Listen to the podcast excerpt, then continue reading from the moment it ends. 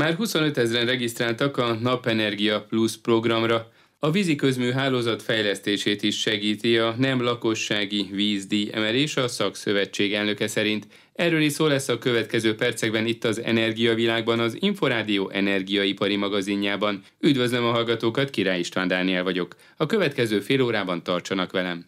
Energiavilág. Az energiavilága a világ energiája. A hónap első napján meghaladta a 25 ezret a zöld energia termelésre és tárolásra kiírt Napenergia Plus programra beérkezett előregisztrációs kérelmek száma, mondta el az Energiavilágnak Steiner Attila, az Energiaügyi Minisztérium energetikáért és klímapolitikáért felelős államtitkára. Mint korábban többször beszámoltunk róla, a pályázaton legfeljebb 5 millió forint vissza nem térítendő forrás nyerhető el napelem és energiatároló telepítésére. A teljes programra 75 milliárd forint áll rendelkezésre. A részletekről Steiner Attilát hallják. Nagyon nagy az érdeklődés a program iránt, és hát ugye az első napokban volt értelemszerűen a legnagyobb beküldött kérelem, ott több mint 16 ezer kérelem, előregisztrációs kérelem érkezett be csak az első napon, és hát azóta is azért még érkeznek be a kérelmek, de jóval visszafogottabb ütemben, hogy az első hullám az nagyon nagy volt, de még azért most is kapunk kérelmeket még százas nagyságrendben. Meddig lehet beadni a kérelmeket? Ugye egyelőre ez egy nyitott pályázat olyan szempontból, hogy a költségvetési sor, ami mellette fixálva van, 75 milliárd forint áll most egyelőre rendelkezésre. Viszont egyelőre figyeljük, hogy milyen elő regisztrációs kérelem mennyiség érkezik be. Ez egy nagyobb szám amúgy, mint ami rendelkezésre áll a költségvetési oldalról. Viszont egyelőre még a minisztérium úgy döntött, hogy nem zárjuk le a jelentkezési lehetőséget, hogy ebből még nem tudjuk pontosan, hogy ennek mi lesz a költségvetési igénye, mert egyelőre ez most egy előregisztráció, de majd a későbbi fázisban, amikor támogatási kérelmet kell leadni, amikor már megfelelt ugye mindenki az előírt követelményeket, akkor fog pontosan kiderülni, hogy milyen rendszerre pályázott, és pontosan mekkora a támogatási igénye. És ha ezt összesítve fogjuk látni a pontos költségvetési igényét a programnak. És egyébként hogy látja, hány regisztráció érkezhet még, mert hogy akkor ezek szerint már a támogatható pályázatok mértékét legalábbis számszakilag elérték, vagy elérhették? Hát ugye a teoretikus maximumot elértük, viszont értelemszerűen van, aki kisebb rendszert szeretne telepíteni, meg biztos azért akadnak majd olyanok is, akik valami miatt nem felelnek meg a pályázati követelményeknek, úgyhogy ez a szám, ez még, amikor konkrét pályázatról beszélünk, ez kisebb lesz, mint a most beadott előregisztrációs kérelmek száma. Én azt gondolom, hogy nagyon jól mutatja ez a szám is, hogy alapvetően jól lett kalibrálva a program, és hogy ténylegesen nagy érdeklődés van. Szeretnének a lakosok magukról gondoskodni, és úgy látszik, hogy a zöld energia is, a zöld energia termelés is nagyon népszerű a lakosság körében. Mit jelent az előregisztráció? Mit kell, vagy mit kellett leadniuk a jelentkezőknek? Ugye alapvetően az előregisztráció folyamán azt vizsgáljuk meg, hogy egyáltalán a pályázati feltételeknek a pályázó megfelele, úgyhogy itt azért alapvetően adatokat kell megadni, illetve fogyasztási helyel kapcsolatos információkat. De alapvetően a következő fázisa a pályázatnak az lesz, miután visszajelz az NFFK nevezetű háttérintézményünk, hogy megfelelt valaki a kiírásnak, akkor utána kivitelezőt kell választani, és utána már a kivitelezővel megkötött szerződést kell benyújtani, és kvázi ez jelenti azt, hogy egy pályázat az beadottnak tudunk tekinteni. Ennek a határideje mikor lesz nagyjából előreláthatólag? Ugye alapvetően most 15 munkanap áll rendelkezésre a háttérintézmény részére, hogy a pályázat benyújtását követően visszajelezzen azzal kapcsolatosan, hogy megfelele az előregisztráció a pályázati feltételeknek, és ezután igazából a pályázó és a kivitelező közötti előrehaladás az, ami befolyásolja, hogy milyen gyorsan lehet a támogatási kérelmeket benyújtani és feltölteni. Úgyhogy arra úgymond a mi oldalunkról kevesebb ráhatás van. Arról van bármilyen adatuk már, összesítették azt, hogy hány előregisztrációt, illetve hány pályázót utasítottak el? Erről még nem tudok információt szolgálni. Korábban azt nyilatkozta, hogy a kivitelezők kiválasztása már tavaly 2023 terén megindult. Hány kivitelezőből választhatnak, és csak és kizárólag az előre kiválasztott kivitelezőket lehet megbízni a munkával? Igen, csak a regisztrált kivitelezőkből lehet választani, úgyhogy én azt gondolom, hogy ez fontos szempont annak érdekében, hogy ez egy transzparens és tiszta program legyen. És alapvetően itt több mint 750 kivitelező már regisztrált, úgyhogy elég nagy a kínálat is kivitelezői oldalról, akiből lehet választani nagyon sok kivitelezői országos lefedettséget is biztosít. És azzal is próbáltunk egy transzparenciát teremteni, hogy a kivitelezőknek azt is kell vállalniuk, hogy mennyi kivitelezést tudnak bevállalni, és ezt is jelezni kell a regisztráció folyamán. Az első szerződéskötés, az első jóváhagyás megtörtént már? Nem, Ugye alapvetően most az előregisztrációknak az értékelése folyik, ha itt valaki pozitív visszajelzést kapott, és közben haladt előre a kivitelezővel, és már nagyon közel áll ahhoz, hogy egy szerződést aláírjon vele, akkor viszont az előregisztráció elbírálása után nagyon gyorsan meg lehet tenni a következő lépéseket, és kvázi be lehet nagyon gyorsan nyújtani a támogatási kérelmet, amit értelemszerűen ismét meg kell vizsgálni, hogy az megfelele minden pályázati előírásnak, és onnantól ez is sikeres, onnantól lesz élő a támogatás. A támogatás elő vagy utófinanszírozott? Támogatásnak a 80%-át a kivitelező akkor fogja megkapni, ha készre jelentette a rendszert, elkészült a rendszer, és a maradék 20%-át pedig akkor, amikor már alkalmas a rendszer arra, hogy a villamosenergia hálózatra is betápláljon. Úgyhogy alapvetően ezt a támogatási összeget a kivitelező fogja megkapni, és az önrészt pedig a lakosnak a kivitelező irányába kell befizetni, de ez alapvetően a kivitelezővel való megállapodás függvénye, hogy ezt milyen formában teszi meg. És hogy számolják, mikor indulhat meg az első telepítés a program keretén belül? ez kell az, hogy rendelkezzen a pályázó egy csatlakozási engedéllyel is, illetve a kivitelezői kapacitásoktól függ, hogy ez mikor tud megtörténni, azért ennek van egy átfutása. Én azt gondolom, hogy itt azért a pályázat keretein belül itt az év második felében már nagy tömegekben el tud indulni a kivitelezési munka is, és ezek fel is tudnak csatlakozni a hálózatra. Steiner Attilát az Energiaügyi Minisztérium energetikáért és klímapolitikáért felelős államtitkárát hallották. Energiavilág. Az Inforádió energiaipari magazinja az olaj, a gáz és a villamos energiaipar aktualitásaival. Az újraegyesült Németország történetében még sosem volt olyan erős a politikai megosztottság, mint jelenleg, állítja az Ökonomusz Gazdaságkutató Alapítvány elemzője. Tatár Mihály szerint ennek az egyik fő forrása a csúcsra járatott német zöld átállás. A riporter Zsámboki Zsolt. Alapvetően Németország teljes erőbedobással dolgozik egy nagyon radikális zöld átálláson, tehát egyrészt extrém rövidek a határidők, amivel megpróbálják az egész gazdaságot átalakítani, tehát legyen szó iparról, közlekedésről, áramtermelésről, és ráadásul teszik mindezt úgy, hogy a kezdet-kezdetén lekapcsolták mind a 17 nagy működő német atomerőművet. Ez egy olyan fajta zöld átállás egyébként, amit egyetlen más ország sem tart kivitelezhetőnek a világon. Gondoljunk bele, hogy a, a világ összes országa most lázasan építi föl az atomerőmű kapacitásokat, ugye Magyarország is, az Egyesült Államoknak és Kínának például hamarosan száznál is több atomerőműve lesz. De ugyanezt csinálja egyébként Franciaország és India is. Tehát amit a németek most csinálnak, az még a zöld belül is egy, egy extremitásnak számít. Ugye nem ez a jelzőlámpa koalíció kezdte az atomerőművek leállítását, ez még ugye Angela Merkel nevéhez fűződik, de ez egy olcsó áramforrás, ugye ők a megújulókra alapoznának. Mennyit emelkedett az áramára a válság óta? Igen, Merkel döntése volt, aki ugye pontosan a zöld követeléseknek így szaladt így elébe azzal, hogy már ő maga bejelentette az atomerőművek leállítását a Fukushima katasztrófa után, de alapvetően arról van szó, hogy annyira elszánta a zöld párt, aki ugye a gazdasági minisztert is adja, a zöld átállásban, hogy az energiaválság alatt sem merült fel például, hogy esetleg elhalaszták az atomerőművek leállítását teljes erővel mennek ebben előre. Ugye ennek látszanak a következménye is a német iparban, hogyha én egy német ipari vállalat vagyok, akkor Európa egyik legdrágább áramát kell vásárolnom, és ez az áram egyébként a világon is az egyik legdrágább, tehát a, a kínai és az amerikai versenytársak, a nagyvállalatok a fele annyiért, harmad annyiért vásárolják az áramot. Nagyon könnyen beláthatjuk, hogy itt ez egy micsoda probléma, abból, hogy a, a német atomerőműveknek a fénykorában nagyjából olyan 3 eurocentért lehetett előállítani egy kilovattóra áramot, tehát az atomerőművek számára. Na most ehhez képest a német lakosság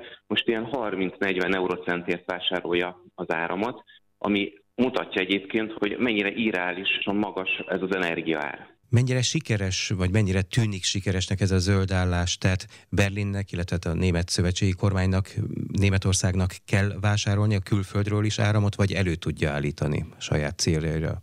Németország hosszú-hosszú időn keresztül szinte mindig nettó áram exportőr volt, tehát a, a szénerőművek, az atomerőművek és a gázerőművek segítségével mindig el tudott adni fölösleges áramot az európai piacokon. Ez az atomerőművek lezárásával megfordult, és most már Németország vásárolja az áramot Európától. Ez egyelőre nem drasztikus mértékű, tehát nagyjából a 4%-a a német áramfogyasztásnak, de ha belegondolunk abba, hogy Németország egy elég erős recesszióban van, és drasztikusan esik a német áramfogyasztás, és még így is importálni kell, akkor láthatjuk, hogy ez azért egy elég zsákutcás politika.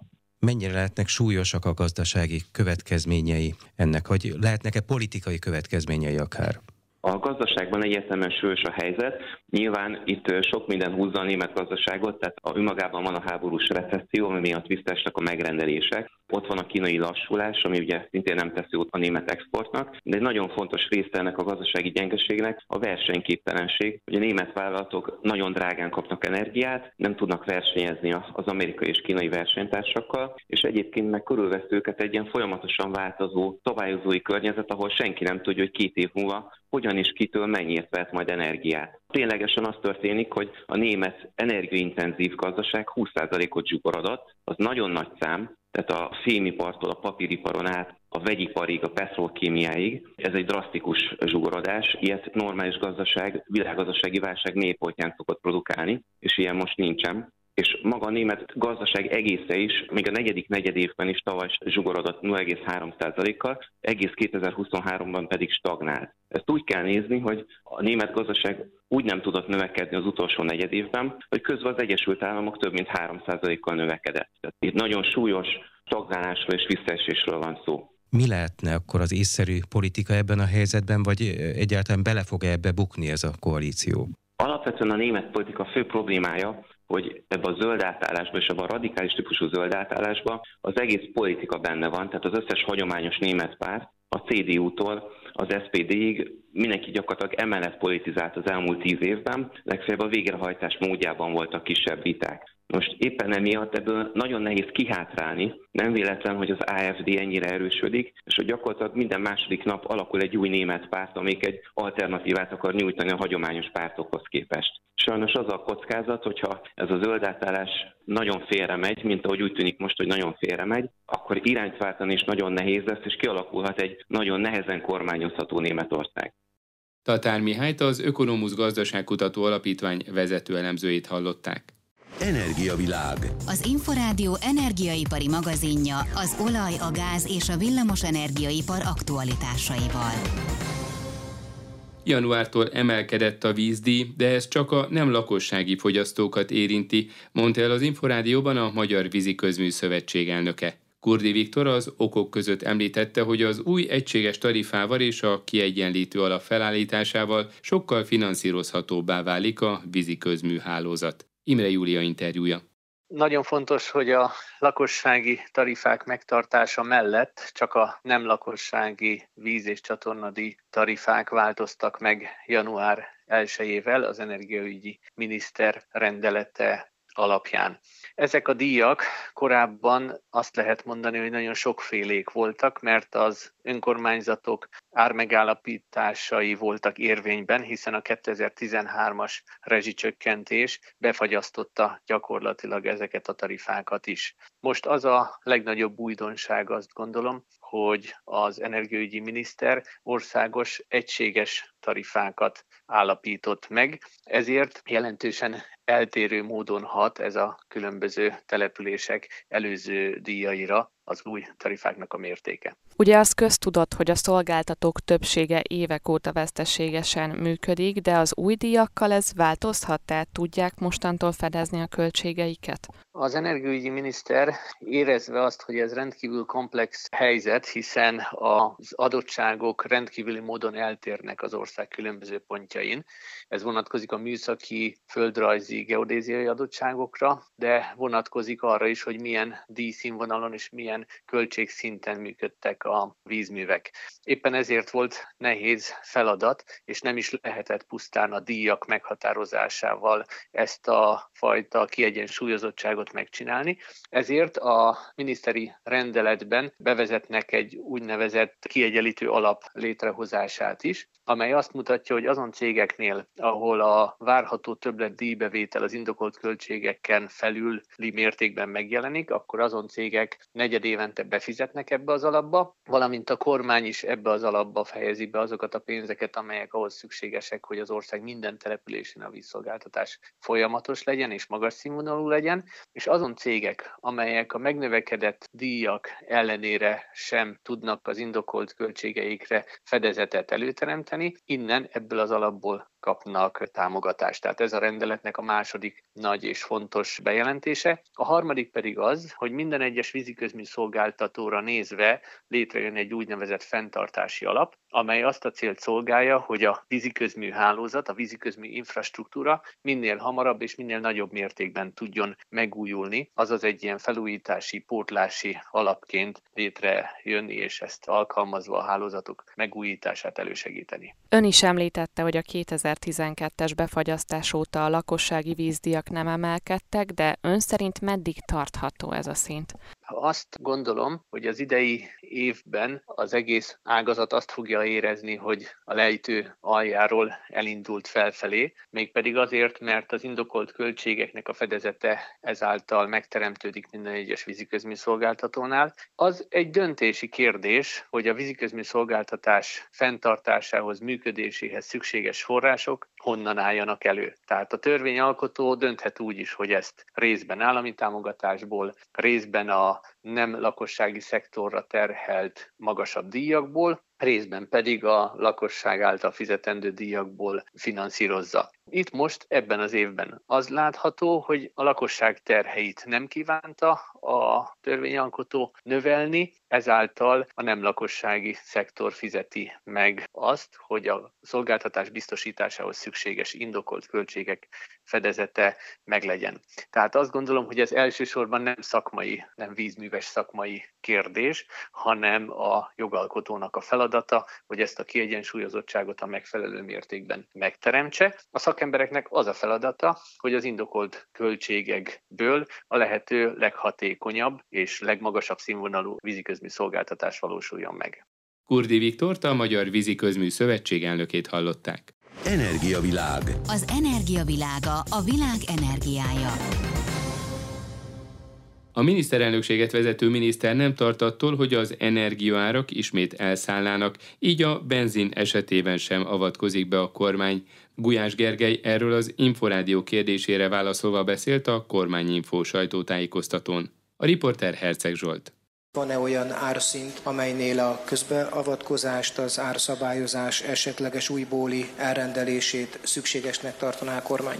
Legutóbb 8-900 forint lett volna a benzin, hogyha nem vezetjük be a 480 forintos ársapkát. Úgyhogy most azoktól az összegektől, amikor ilyen döntést hoztunk, messze vagyunk, és remélem most nem is leszünk ott. Én azt látom, hogy azért alapvetően a gáz, és talán majd kis idő elteltével az olajár is csökkenésnek indul. Ma nincs annak jele, hogy az oroszoknál háború kitörésekor tapasztalható egészen extrém árak visszatérjenek. Ezért én nem számolok hosszú távon azzal, hogy a benzinár az a jelenleginél drágább lenne, és és azzal meg egyáltalán nem számolok, hogy a korábbi 8-900 forintos literenkénti árhoz eljutnánk, vagy ennek a veszélye fenyegetne. Energiavilág. Az energiavilága a világ energiája.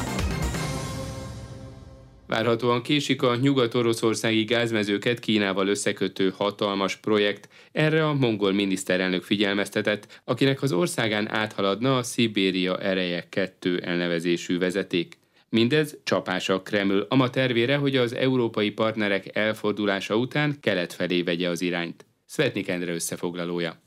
A 2022-es ukrajnai invázió és az európai büntető szankciók, valamint a korábbi ügyfelek elfordulása után különösen fontossá vált az orosz gázexportőröknek egy alternatív vezetékterve. A 3,5 ezer kilométer hosszú még csak projektként létező Szibéria hatalma kettő vezeték egészen az északi tengerparton található Jamal félszigettől vinni a földgázt Kínába. Egy 950 kilométeres szakasz azonban Mongólián haladna át. Ez volt az az apropó, amiért a Financial Times Times brit üzleti lap Lufsannam Srain Oyun Erdene mongol miniszterelnököt kérdezte, aki interjújában azt mondta, hogy az építkezés várhatóan az idén kezdődik, de hozzátette, hogy a két félnek úgymond még meg kell állapodnia a projekt fontos részleteiről, ami azt jelenti, csúszni fog. A Harvardon tanult mongol kormányfő nem először nyilatkozik az FT-nek. Úgy vélekedett, hogy az elmúlt két év rekordgázárai komplikálják a tárgyalásokat. A kínaiak és az oroszok még mindig számolgatnak, és a gazdasági előnyöket kutatják, és a számok értelmezéséhez több időre van szükségük, mondta. Alexander Novák, orosz miniszterelnök helyettes múlt csütörtökön az Energiapolitika című államilag támogatott labban azt írta, hogy az építkezés ütemezését a kínai partnerekkel kötött kötelező érvényű megállapodások aláírása után véglegesítik. Vladimir Putyin orosz és Xi Jinping kínai elnök tavaly legkevesebb kétszer találkozott, de míg Oroszország többször hangsúlyozta, hogy kész a vezeték elindítására, addig Peking feltűnően hallgatott. Emlékezetes volt, hogy Xi moszkvai útja előtt Putyin már késztényként emlegette a projektet, de vendége a megérkezés után kínos módon ignorálta a kérdést. Kína már most is kap gázt Oroszország keleti részéből a 2019-ben elindított első Szibéria ereje vezetéken keresztül, amelynek hossza körülbelül az egyharmada a tervezett újabb vezetékének. Tavaly mintegy 23 milliárd köbmétert szállított, és várhatóan 2025-ben éri el a teljes 38 milliárd köbméteres kapacitást. A hosszabb vezeték további 50 milliárd köbmétert vinne Kínába a nyugat-szibériai Jamal félszigeten található mezőkről, amelyek korábban Európát szolgálták ki, írja az FT. A Gazprom állami energiacég azt szeretné, ha a vezeték 2030-ra működőképes lenne, és azt reméli, hogy Kína válthatja fel Európát legnagyobb ügyfeleként.